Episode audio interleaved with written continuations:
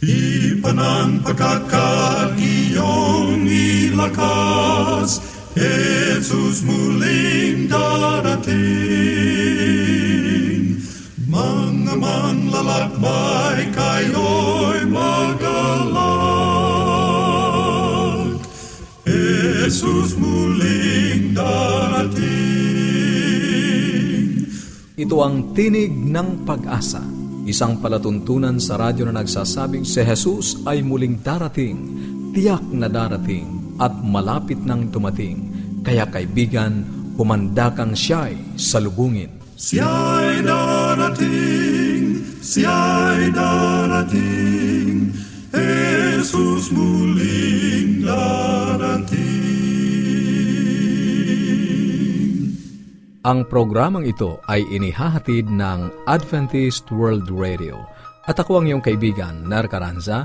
Nag-aanyaya na samahan niyo kaming muli sa 30 minutong paghahayag ng mga kaalaman sa malusog na pangangatawan, masaya at matatag na sambahayan, at higit sa lahat sa pagtuklas ng pag-asa na nagmumula sa salita ng Diyos. Binabati natin ang ating mga kababayang sumusubaybay sa ating palatuntunan sa loob at labas ng ating bansa. Dalangin namin na kayo ay nasa mabuting kalagayan at nasa pag-iingat ng ating puong may kapal. At sa ating mga kaibigan na nagpadala ng kanilang mga pangalan at address upang makatanggap ng aklat at aralin sa Biblia na ating ipinamimigay, ito po ay amin ang naipadala. Sana'y natanggap nyo na, at ito'y maging pagpapala, karagdagang kaalaman para sa inyo. Sa iyo naman na nagnanais ding magkaroon ng mga aralin sa Biblia at ng aklat na aming ipinamimigay, ang gagawin mo lamang ay sumulat sa amin sa Tinig ng Pag-asa, P.O. Box 401, Manila, Philippines.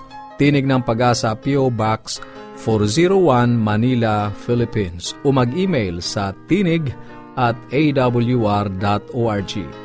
tinig@awr.org. Maaari ka ring mag-text o tumawag sa Globe 0917-1742-777, 0917-1742-777, at sa Smart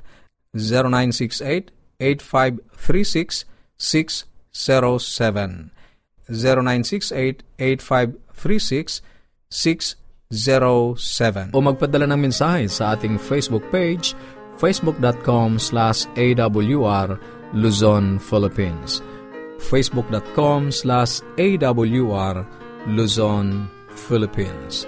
Ang ating mga pag-uusapan ngayon sa munting kaalaman, paano makaiiwas sa stroke? Sa buhay pamilya, mga katangian ang nagtatagumpay na tahanan, pagtawa at pagpapatawa. At sa ating pag-aaral ng Biblia, karanasan ng kaligtasan. Yan ang ating mga tatalakayin dito pa rin sa Tinig ng Pag-asa. Manatili kang nakikinig. Ang malinis na bahay ay tanda ng malinis na buhay.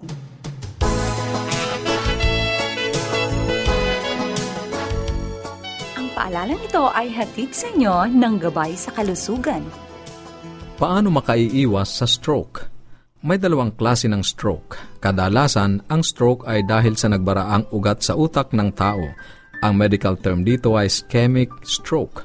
Ngunit may pagkakataon naman ang stroke ay nagmula sa pagdugo ng utak dahil may ugat na pumutok. Ang tawag naman dito ay hemorrhagic stroke. Parehong seryoso itong sakit at kailangan dalhin agad sa ospital ang pasyente. Ang posibleng palatandaan ng stroke ay ang panghihina ng isang parte ng katawan, pagkabulol, pananakit ng ulo at panlalabo ng mata. Nung nakaraan ay nabanggit natin na dapat makontrol ang blood pressure, blood sugar at cholesterol level ng pasyente para makaiwas sa stroke. Ang sigarilyo at halak ay dapat ding itigil. Narito ang ilan pang mga paraan para makaiwas sa stroke. Una, umiwas sa matatabang pagkain tulad ng karneng baboy at baka. Bawasan din ang pagkain ng mantikilya, cakes at sitserya. Pangalawa, kumain ng 2 tasa ng gulay at 2 tasa ng prutas araw-araw. Pangatlo, mag-relax at magsaya. Dalhin na magaan ang iyong trabaho o problema.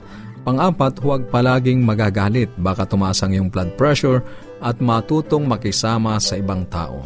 Pang-lima, matulog ng 7 hanggang 8 oras. Magpahinga ng sapat para mapalakas ang iyong katawan. Pang-anim, huwag magbiyahe ng tuloy-tuloy.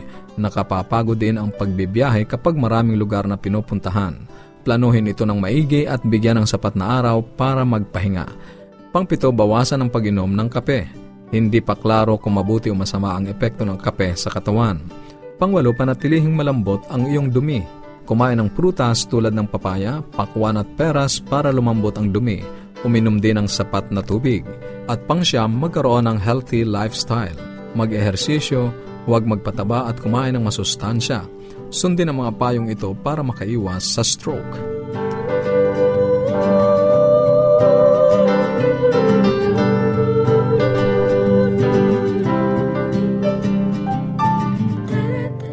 Yes, Dad and Mom are coming. I wish my parents will come too.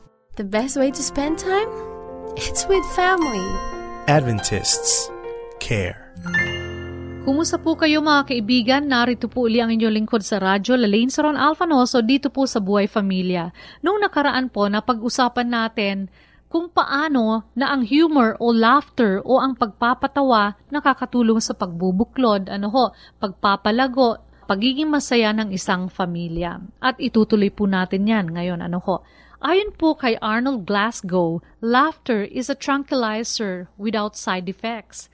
Nakakataba po ng puso, nagpapasarap ng pakiramdam, at pag kayo ng asawa mo at ng buong pamilya ay tumatawa, it will keep your family happy being together.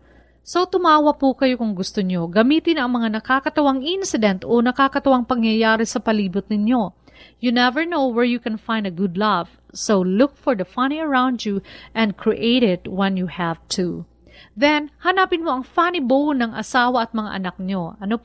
Ako po ay isang public speaker at paminsan-minsan I add humor to my lectures. Minsan napapansin ko na pag nagpapatawa ko, may ibang natatawa at ibang hindi. Or kaya, ang gusto kong sabihin, di po pareho ang pagtawa ng mga tao. Ito ay sa kadahilan ng bawat isa sa atin ay may iba't ibang gusto, iba't ibang ayaw sa pagpapatawa.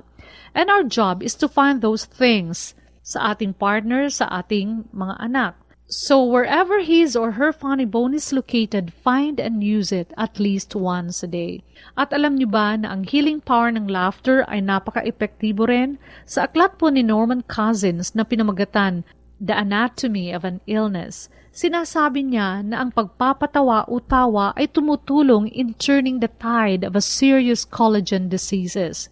Alam niyo po ang aking nanay ay may third stage cancer at ang sabi ng doktor, alam mo Lalaine, kailangan manalangin ka lang because miracle na lang ang magpapagaling sa nanay mo. And to me, to my family, to my father, sa aking kapatid, parang pasan-pasan namin ang mundo nung narinig namin yon sa aming doktor, sa oncologist at sa OB-GYNist ng aking nanay. And then, marami kong ni-research, marami kaming binigay sa aking nanay, my natural medicine, dyan na binigyan ko ng lahat, mga gulay at prutas, ang aming nanay, plus the chemotherapy. At alam nyo, I search the net at nakita ko doon na ang isang magandang medicine pala ay ang pagpapatawa. So alam nyo po, pinatawa namin ang pinatawa ang aming nanay. Pagkausap namin siya, pinapatawa namin siya. At it helps a lot that my father is a comedian. Ang aking tatay, si Dr. Seron, ay comedian. So patawa siya ng patawa, ng patawa, ng patawa. Ang pinapanood niya, nagpapatawa sa kanya. So practically, paggising siya, ang naririnig niya, ang nakikita niya ay pagpapatawa. And alam nyo, it helps a lot. Kaya mga kaibigan, ang laughter po, ang pagpapatawa po ay isang pamamaraan para ma-prevent natin ang mga sakit na dumapo sa ating katawan as well as ito po ay tumutulong sa atin para mapatatag, para maging malusog, para maging masaya ang ating buhay pamilya. Ito po ang inyong lingkod sa radyo, Lalaine Seron Alfonso, nagpapasalamat. Lagi na lang tayong ganito. Hanggang kailan ako magtitiis? Maayos pa ba to? Forgive and accept. It's worth loving over and over again. Adventists Care. Ang bahaging iyong napakinggan ay ang buhay pamilya. Patuloy ka naming inaanyayahan na makipag-ugnayan sa amin kung mayroon kang mga katanungan o kung nagnanais kang magkaroon ng mga aklat na aming ipinamimigay. at ng mga aralin sa Biblia. Ang atin pong address ay Tinig ng Pag-asa, P.O. Box 401, Manila, Philippines. Tinig ng Pag-asa, P.O. Box 401, Manila, Philippines. O mag-email sa tinig@awr.org. Tinig@awr.org. Maaari ka ring mag-text sa Globe 0917-1742-777. 0917-1742-777 at sa Smart 0968-8536-607 0968-8536-607. Maaari ka rin magpadala ng mensahe sa ating Facebook page facebook.com/awr Luzon, Philippines facebook.com/awr Luzon, Philippines. Dadako na tayo sa ating pag-aaral at nakatutuwang isipin na sa kabila ng maraming kaabalahan sa buhay ay pinili mong pakinggan ang salita ng Diyos. Sa Juan 5:39, sinabi mismo ni Jesus, "Sinasaliksik ninyo ang mga kasulatan sapagkat iniisip ninyo na sa mga iyon ay mayroon kayong buhay na walang hanggan. At iyon ang nagpapatutuo tungkol sa akin."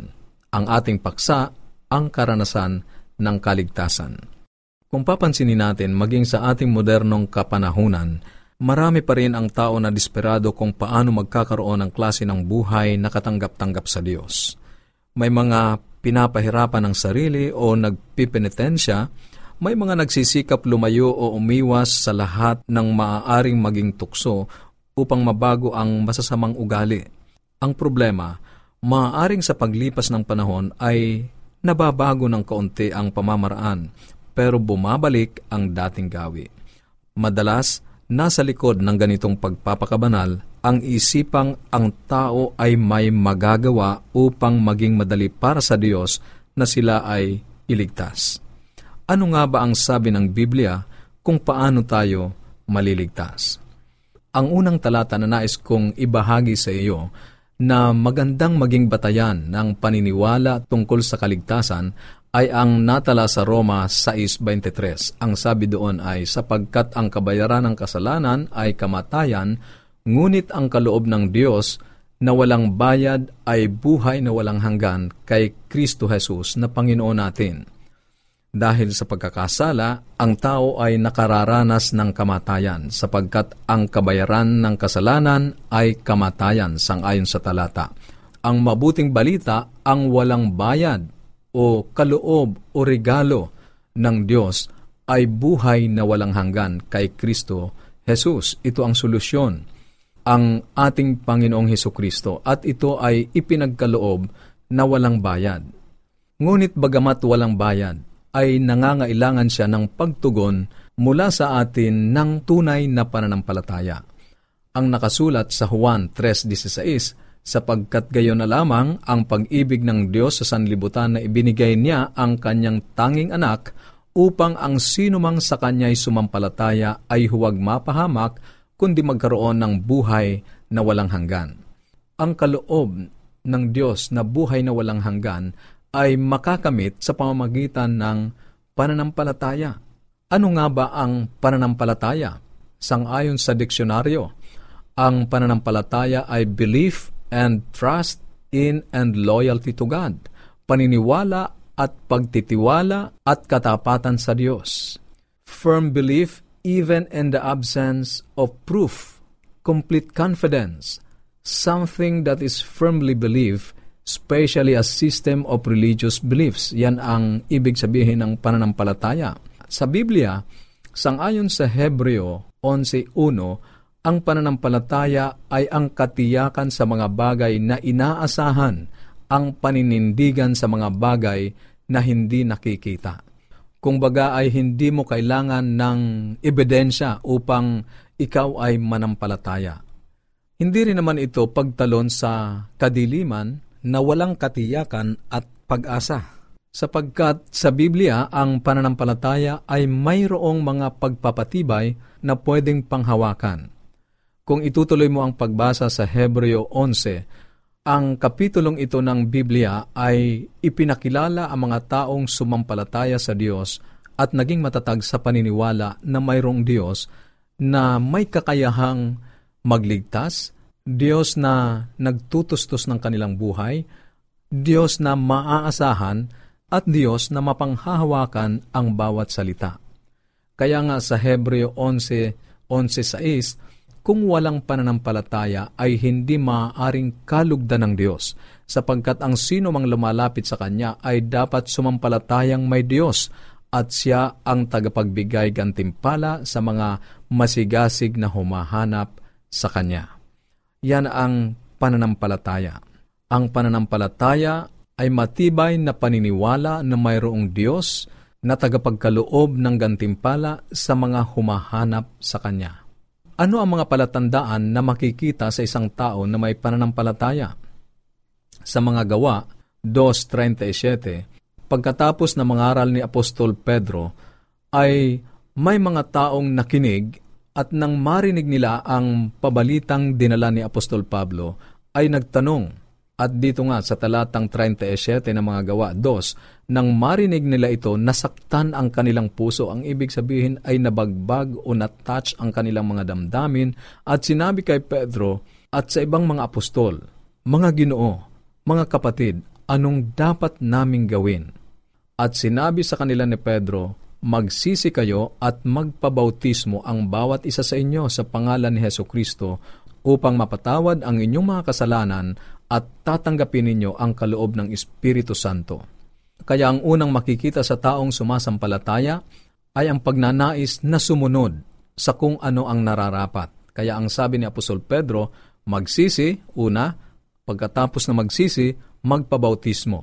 At ang sabi ng ating Panginoong Hesukristo sa Mateo 16:24, kung ang sino man ay ibig sumunod sa akin, tanggihan niya ang kanyang sarili at pasanin ang kanyang krus at sumunod sa akin. Kaya ang katibayan na makikita sa isang taong sumasampalataya, una, ay nagkakaroon ng pagnanais na talikuran ang kasalanan. Pangalawa, ipahayag ang kanyang pananampalataya sa pamamagitan ng pagpapabautismo.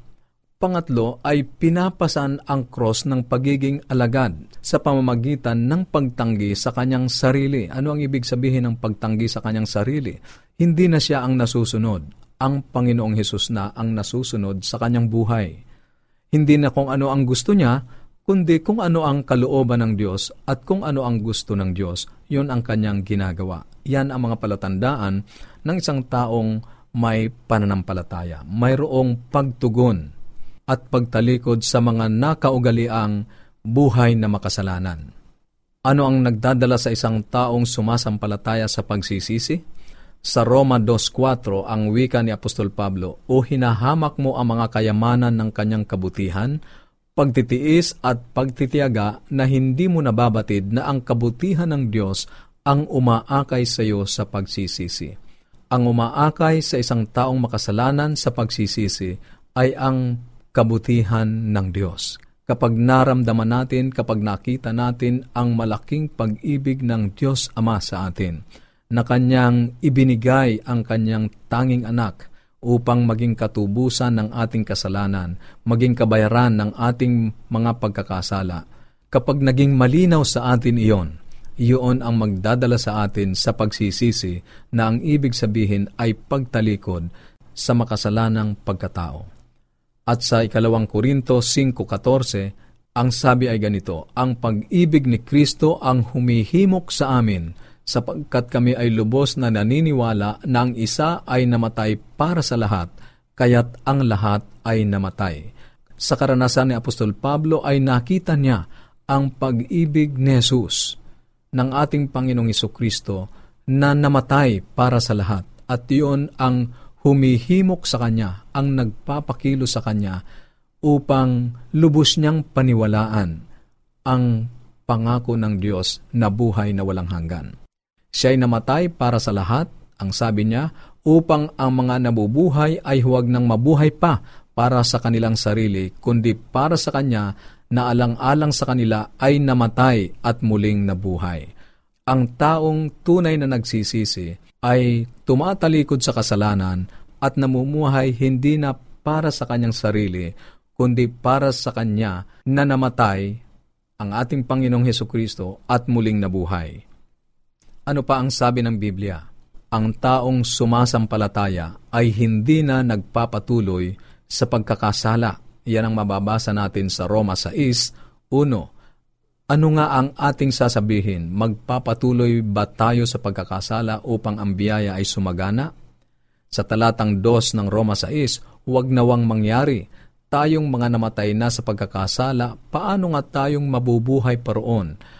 Kaibigan, ang unang palatandaan ng isang tao ay sumasampalataya, ay nagkakaroon ng karanasan ng pagsisisi, pagtalikod sa mga makasalanang gawain, pangalawa ay tumatanggap ng bautismo, pangatlo ay pinapasa ng krus ng pagiging tagasunod ni Kristo sa pamamagitan ng pagtanggi sa kanyang sarili o kagustuhan. At ang nasusunod na ay ang kalooban ng Diyos. Alam mo kaibigan kung ano ang tawag ng Biblia sa mga nagsisisampalataya? Pakinggan mo ang nakasulat sa Juan 1:12. Subalit ang lahat ng tumanggap sa Kanya na sumasampalataya sa Kanyang pangalan ay Kanyang pinagkalooban sila ng karapatan na maging mga anak ng Diyos. Ang tawag ng Biblia sa bawat sumasampalataya, naniniwala sa ating Panginoong Hesus bilang Kanyang tagapagligtas ay anak ng Diyos. Ano naman ang sinasabi ng Biblia sa mga hindi sumasampalataya? Sa Juan 8:41, ito ay salita mismo ng ating Panginoong Hesukristo sa mga Fariseo. Ginagawa ninyo ang mga gawa ng inyong ama.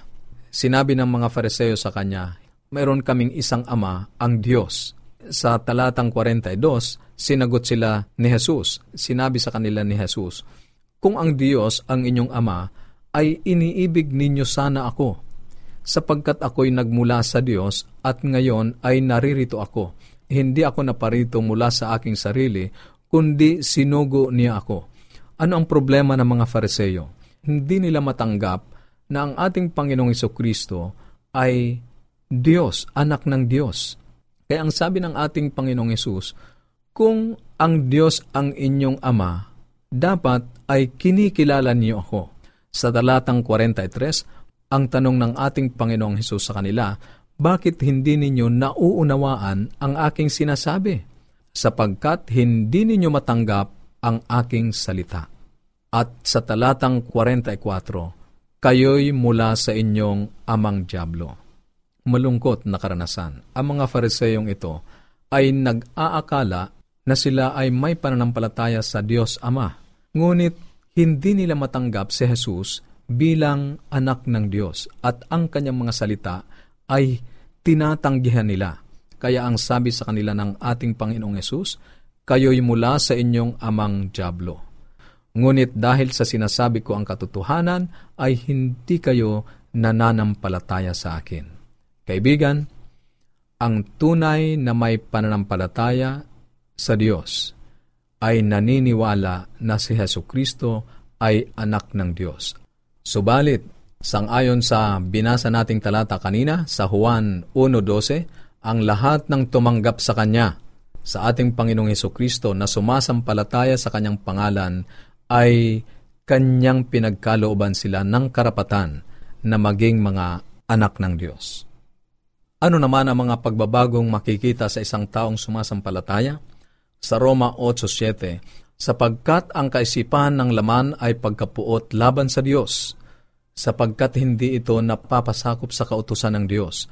Ngunit salamat sa Diyos na sa pamamagitan ni Hesukristo na Panginoon natin, kaya nga ako mismo ay naglilingkod sa kautusan ng Diyos sa pamamagitan ng aking pag-iisip. Ang isang pagbabago na makikita sa pananampalataya ay may pagpapasakop sa kautusan ng Diyos. Ano ang ibig sabihin ng nagpapasakop sa kautusan ng Diyos? Kung ano ang nakasulat sa kautusan, ay yun ang kanyang sinusunod. At sa talatang 25 ay naglilingkod sa kautusan ng Diyos. Ang kanyang buhay ay pinangangasiwaan ng kautusan o kalooban ng Diyos. Ano ang tawag ng Biblia sa pagbabagong ito? Sa Tito 3:5, iniligtas niya tayo hindi dahil sa mga gawa na ating ginawa sa katuwiran, kundi ayon sa kanyang kahabagan, sa pamamagitan ng paghuhugas ng muling kapanganakan at ng pagbabago sa pamamagitan ng Espiritu Santo. Ano ang sabi ng talata? Ang ating kaligtasan ay hindi dahil sa ating mga kabutihan o mabubuting gawa, kundi dahil sa kahabagan ng Diyos at sa pamamagitan ng muling kapanganakan at pagbabago sa pamamagitan ng Espiritu Santo. Ang tawag ng Biblia sa pagbabagong ito sa ating pagkatao ay muling kapanganakan. Kailan nangyayari ang pagbabagong ito? Sa 2 Korinto 4:16, ang sabi ng talata ay, kaya't kami ay hindi pinanghihinaan ng loob, bagamat ang aming panlabas na pagkatao ay nabubulok, ang aming panloob na pagkatao ay binabago sa araw-araw. Ang karanasan ng kaligtasan ay araw-araw na karanasan sa ating Panginoong Hesus. Sa patuloy nating paglapit sa Kanya, pagbabasa ng Biblia, pananalangin, ang mga karanasang ito ay nagdadala sa atin sa pagbabago araw-araw. Hanggang sa kaninong anyo tayo dinadala ng pagbabagong ito?